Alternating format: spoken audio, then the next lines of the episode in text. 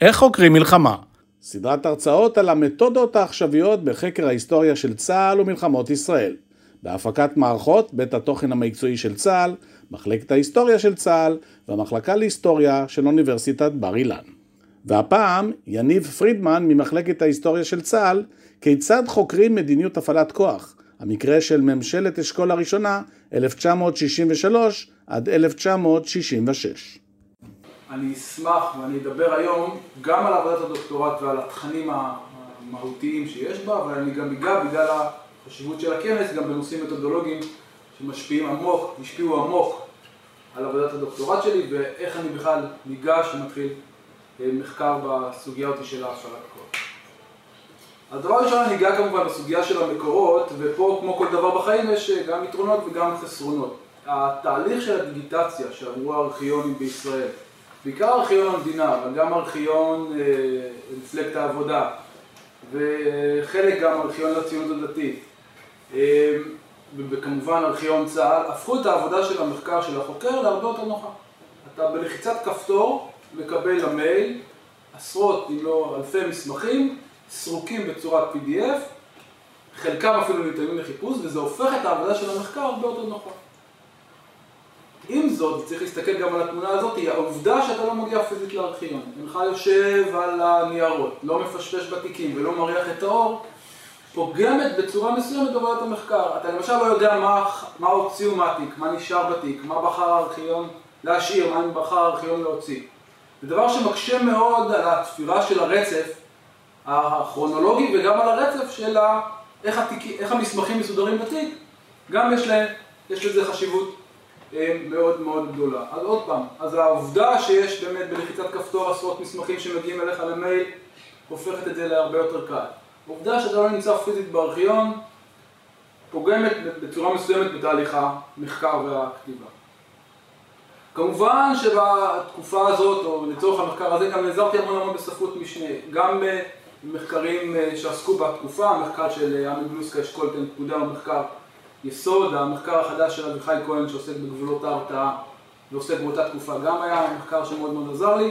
כמובן הספרים של הביוגרפיות שעסקו, של האישים, שהיו חלק ממערכת קבלת ההחלטות באותה תקופה, גם מאוד מאוד חשובים.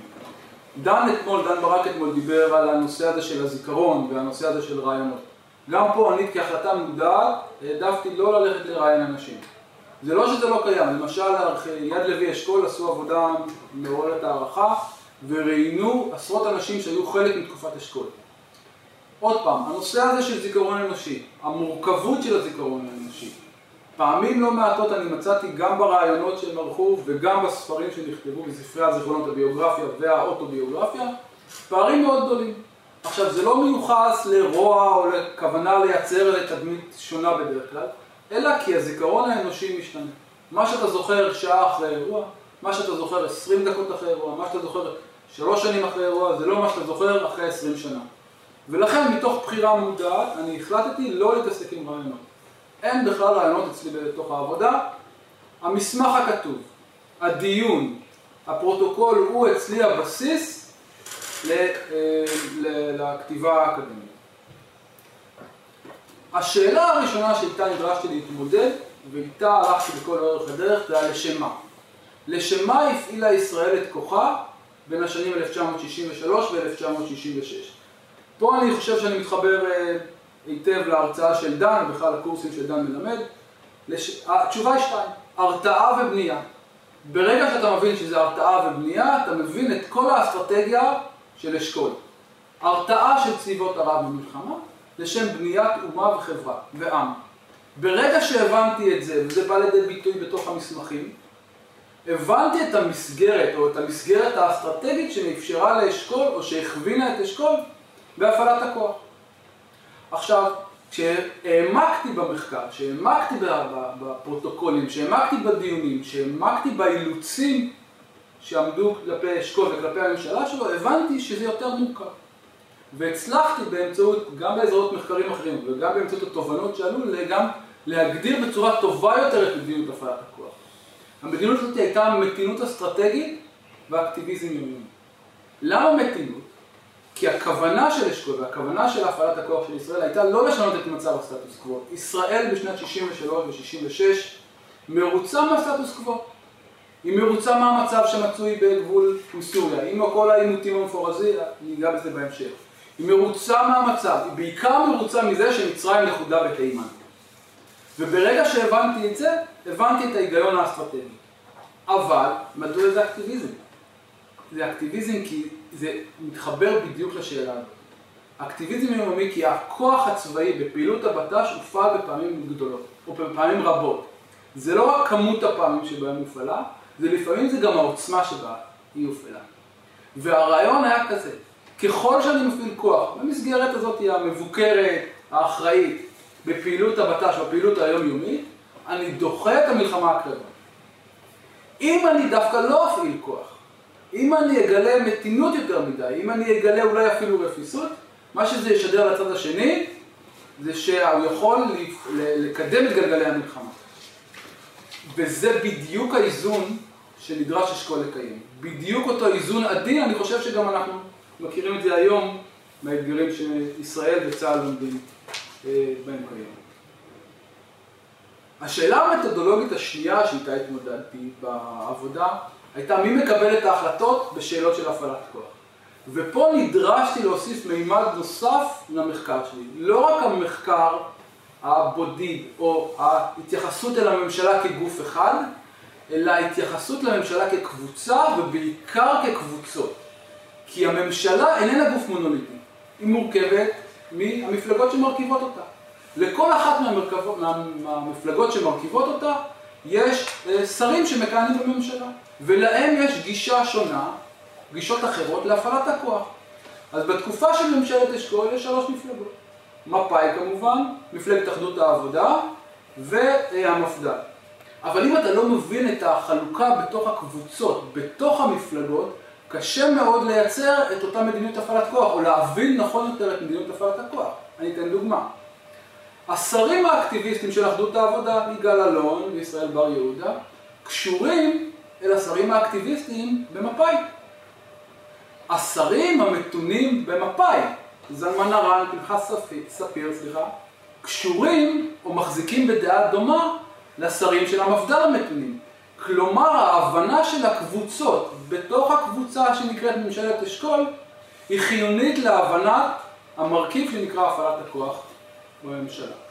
אז אם יש לנו את הממשלה כקבוצה אחת ואת השרים בממשלה כקבוצה נוספת, יש עוד אה, קבוצה מאוד מאוד חשובה, זה ועדת השרים לענייני ביטחון.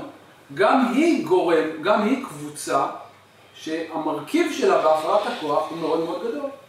ועדת השרים לענייני ביטחון, אותו קבינט, כמו שאנחנו מכיר, מכירים אותו, הורכב מאישים, משרי, מהרכב, מהסכם קואליציוני בין המפלגות שמרכיבות את הממשלה. והפורום השלישי שמצאתי זה הפורום של שר הביטחון, גם הוא קבוצה.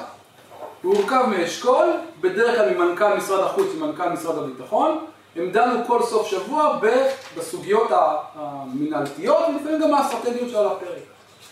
אבל זה קל, או לכאורה קל, כי זה מופיע בדיונים וקל מאוד למצוא את זה. עבודה של, עבודת הדוקטורט של ראובן פקד צור, זיכרונו לברכה, עסקה במטבחונים של קבלת ההחלטות. ובה הוא מדבר על ממשלה, אחרי ממשלת אשכול, הממשלה של גולדה מאיר. ושם הוא מדבר על מטבחי ההחלטה. אני גם ידעתי שאצל, שאצל בן גוריון גם יש מטבחי החלטה, מטבחונים קטנים שבהם הוא קיבל החלטות. מה, מה האפשרות שאצל אשכול זה לא קיים? ואז הלכתי לחפש האם אני יכול למצוא מטבחוני החלטה, פגישות חצי פורמליות, פגישות לא רשמיות, שבהן מתקבלות ההחלטות. ומצאתי, מצאתי פורום שנקרא פורום, אני כיניתי, מכנה אותו הפורום המשולש, שהוא מורכב, והוא מורכב יותר נכון, מאשכול, ממאיר, שרת החוץ, ומיצחק רבין הרמטכ"ל. אליהם מדי פעם נוספו אישים, אה, ראש אג"ם, אה, מנכ"ל משרד החוץ. וזה פורום שעבד בנוסף ובמקביל וקיבל החלטות בנוגעים בשאלות של ביטחון. הנקודה המעניינת היא פה, איך מצאתי את הפורום הזה? והתשובה היא בפריט בירוקרטי, אפור, דווקא בצבע כחול, יומן המשרד של אשכול. ושם הלכתי בצורה פשוטה, כרונולוגית אחרי אירוע, אירוע ביטחוני שקרה, הלכתי אחורה ביומן וחיפשתי עם מי נפגש אשכול לפני האירוע הביטחוני.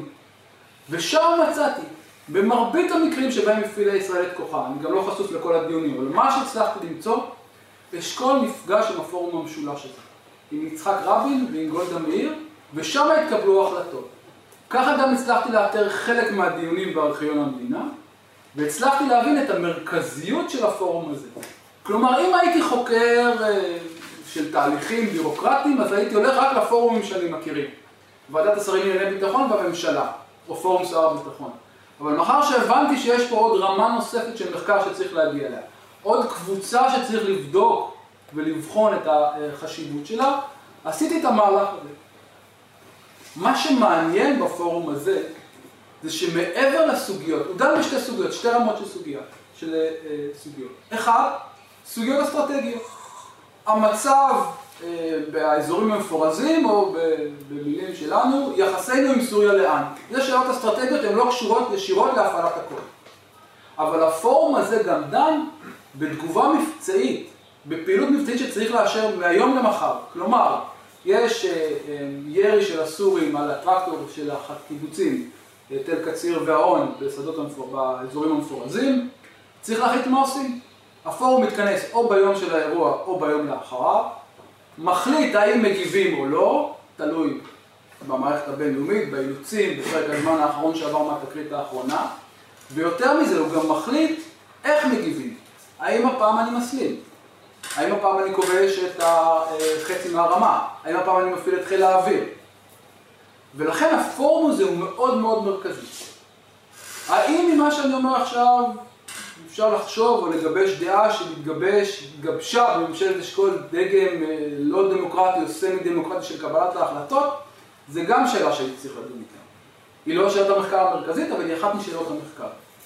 ומה שמצאתי בעקבות ההצלבה בין ועדת השרים לענייני ביטחון, שהיא הפורום המנדטורי שצריך לקבל את ההחלטות משרי הממשלה, זה שפעמים רבות בוועדת השרים לענייני ביטחון דנו בשאלות האלה הגדולות. כלומר, יחסינו עם סוריה לאן? מה קורה בפעם הבאה שמפעילים את הכוח? והפורום הזה של יצחק רבין, של אשכול ושל מאיר, בעצם, אחרי שהתקבלה החלטה עקרונית בוועדת השרים, הוא בעצם אשרר את הפעולה.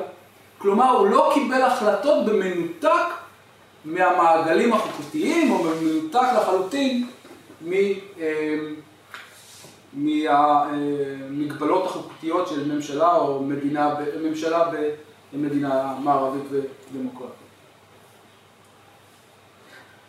העניין, המחקר שלי לדון גם בקבוצה, לא רק באישים, אלא לנסות לראות את החיבור, ובעקבות כך גם לבדוק את העבר המשותף של האישים, הביא אותי להסתכל גם על תהליך איך בחרו את חברי הקבוצה. והדוגמה הטובה ביותר לכך היא הבחירה או הבנייה של ועדת השרים לענייני ביטחון. בסוף הקדנציה של בן גוריון, בשנת בין 61 ל-63, בממשלה האחרונה של בן גוריון יש כבר לחץ הולך וגובר של שרי אחדות העבודה ושל המפד"ל לצקת תוכן יותר רחב לוועדת השרים לענייני ביטחון. יותר ויותר יש לחץ. בן גוריון מאפשר את זה, אבל לא בצורה מלאה. אחת מההחלטות הראשונות של אשכול שהוא אה, התחיל את הקדנציה שלו בראש ממשלה, בעקבות הלחץ של אחדות העבודה ושל המפד"ל, זה לצקת תוכן לוועדת השרים לענייני ביטחון, להפוך אותה לכלי הרבה יותר משמעותי. הבנייה של הוועדה הייתה כחלק מהסכם קואליציוני בין המפלגות, בין המפד"ל, בין אחדות העבודה ומפא"י. אשכול שהעריך מאוד את סגן שר הביטחון שמעון פרס, ביקש להכניס אותו אל הוועדה, עד אז הוא היה משקיף ללא זכות הצבעה, הוא ביקש להכניס אותו לתוך הוועדה בתור ומשתתף עם זכות ההצבעה. השאלה או הפרדוקס המרתק שמצאתי במחקר, ויש לי עליו גם תכף את התשובה, היא מדוע התנגדו דווקא השרים של אחדות העבודה לצירוף של פרס? הרי הם אחזו בגישה ביטחונית או אקטיביסטית להפעלת הכוח לא כל כך רחוקה משל סגן שר הביטחון. הפרדוקס הזה מתחזק כי מי שתמך בכניסה של פרס אל ועדת השרים לענייני ביטחון זה שרי המפד"ל המתונים.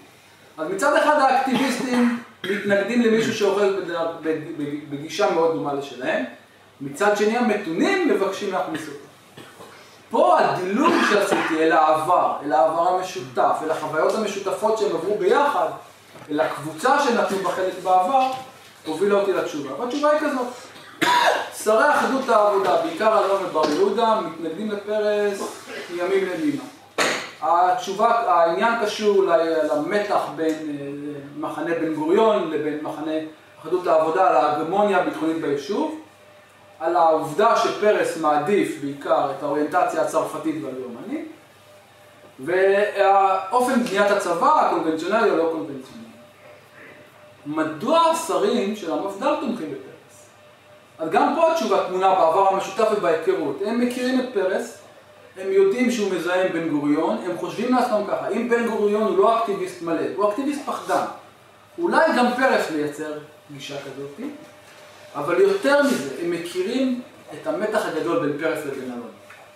והם מקווים שהמתח הזה בין פרס לבין אלון, אם פרס יהיה חבר בתוך הוועדה, תאזן את דרכה הביטחונית של הוועדה, תמתן אותה ותייצר אותה על דרך שיותר נוחה להם וכנראה גם יותר נוחה לאשכול.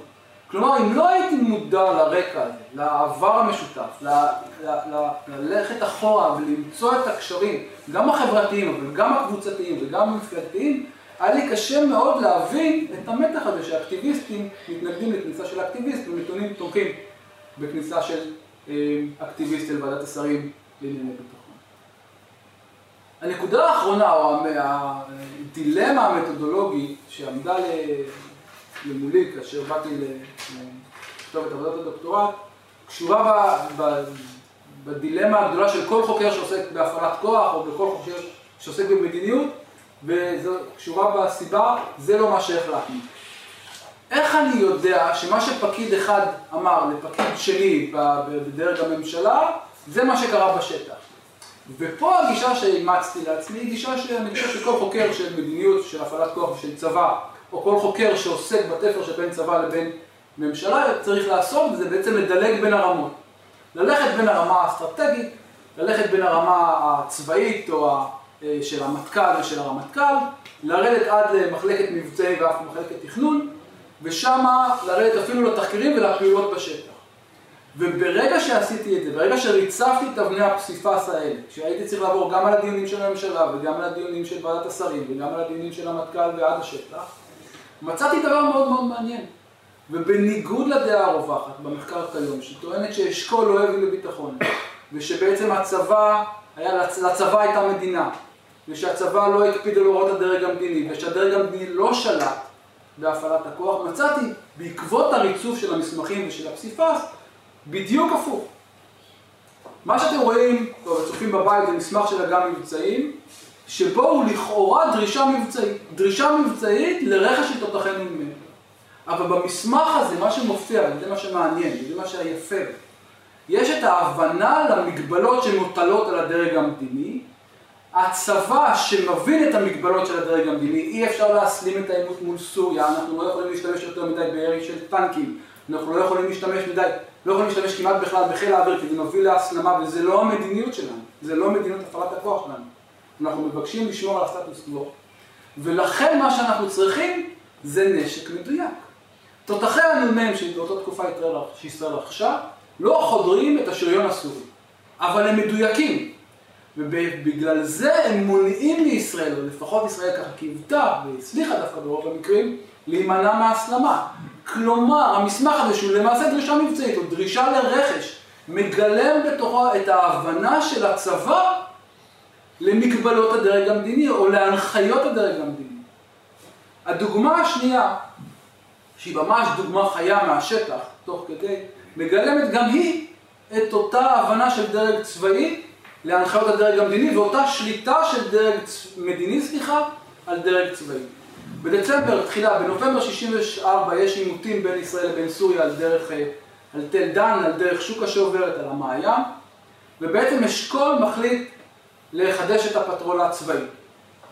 יושב יום לפני הפטרול עם רבין ומגיעים להחלטה, החלטה של אשכול, אנחנו מחדשים את הפטרול, אבל אם הסורים יורים אתם משיבים באש, אבל אם אין פגיעה בזחל"ם, לא מגביהים את העוצמה, לא מכניסים טנקים ובעצם לא מסלימים. ומה שאתם רואים בבית הצופים, זה פתק שהוכנס יום במהלך התקרית, יום אחרי הישיבה וההחלטה של אשכול, שבה מדווח לאשכול, מפי רבין בשטח, הפטרול עכשיו יצא, הסורים פתחו עלינו באש, ישבנו באש, הם לא פגעו בזחל"ם, ולכן על פי הסיכום שלך יום לפני, אנחנו לא מכניסים טנקים ולא מגביהים את העוצמה, כלומר לא מסלימים.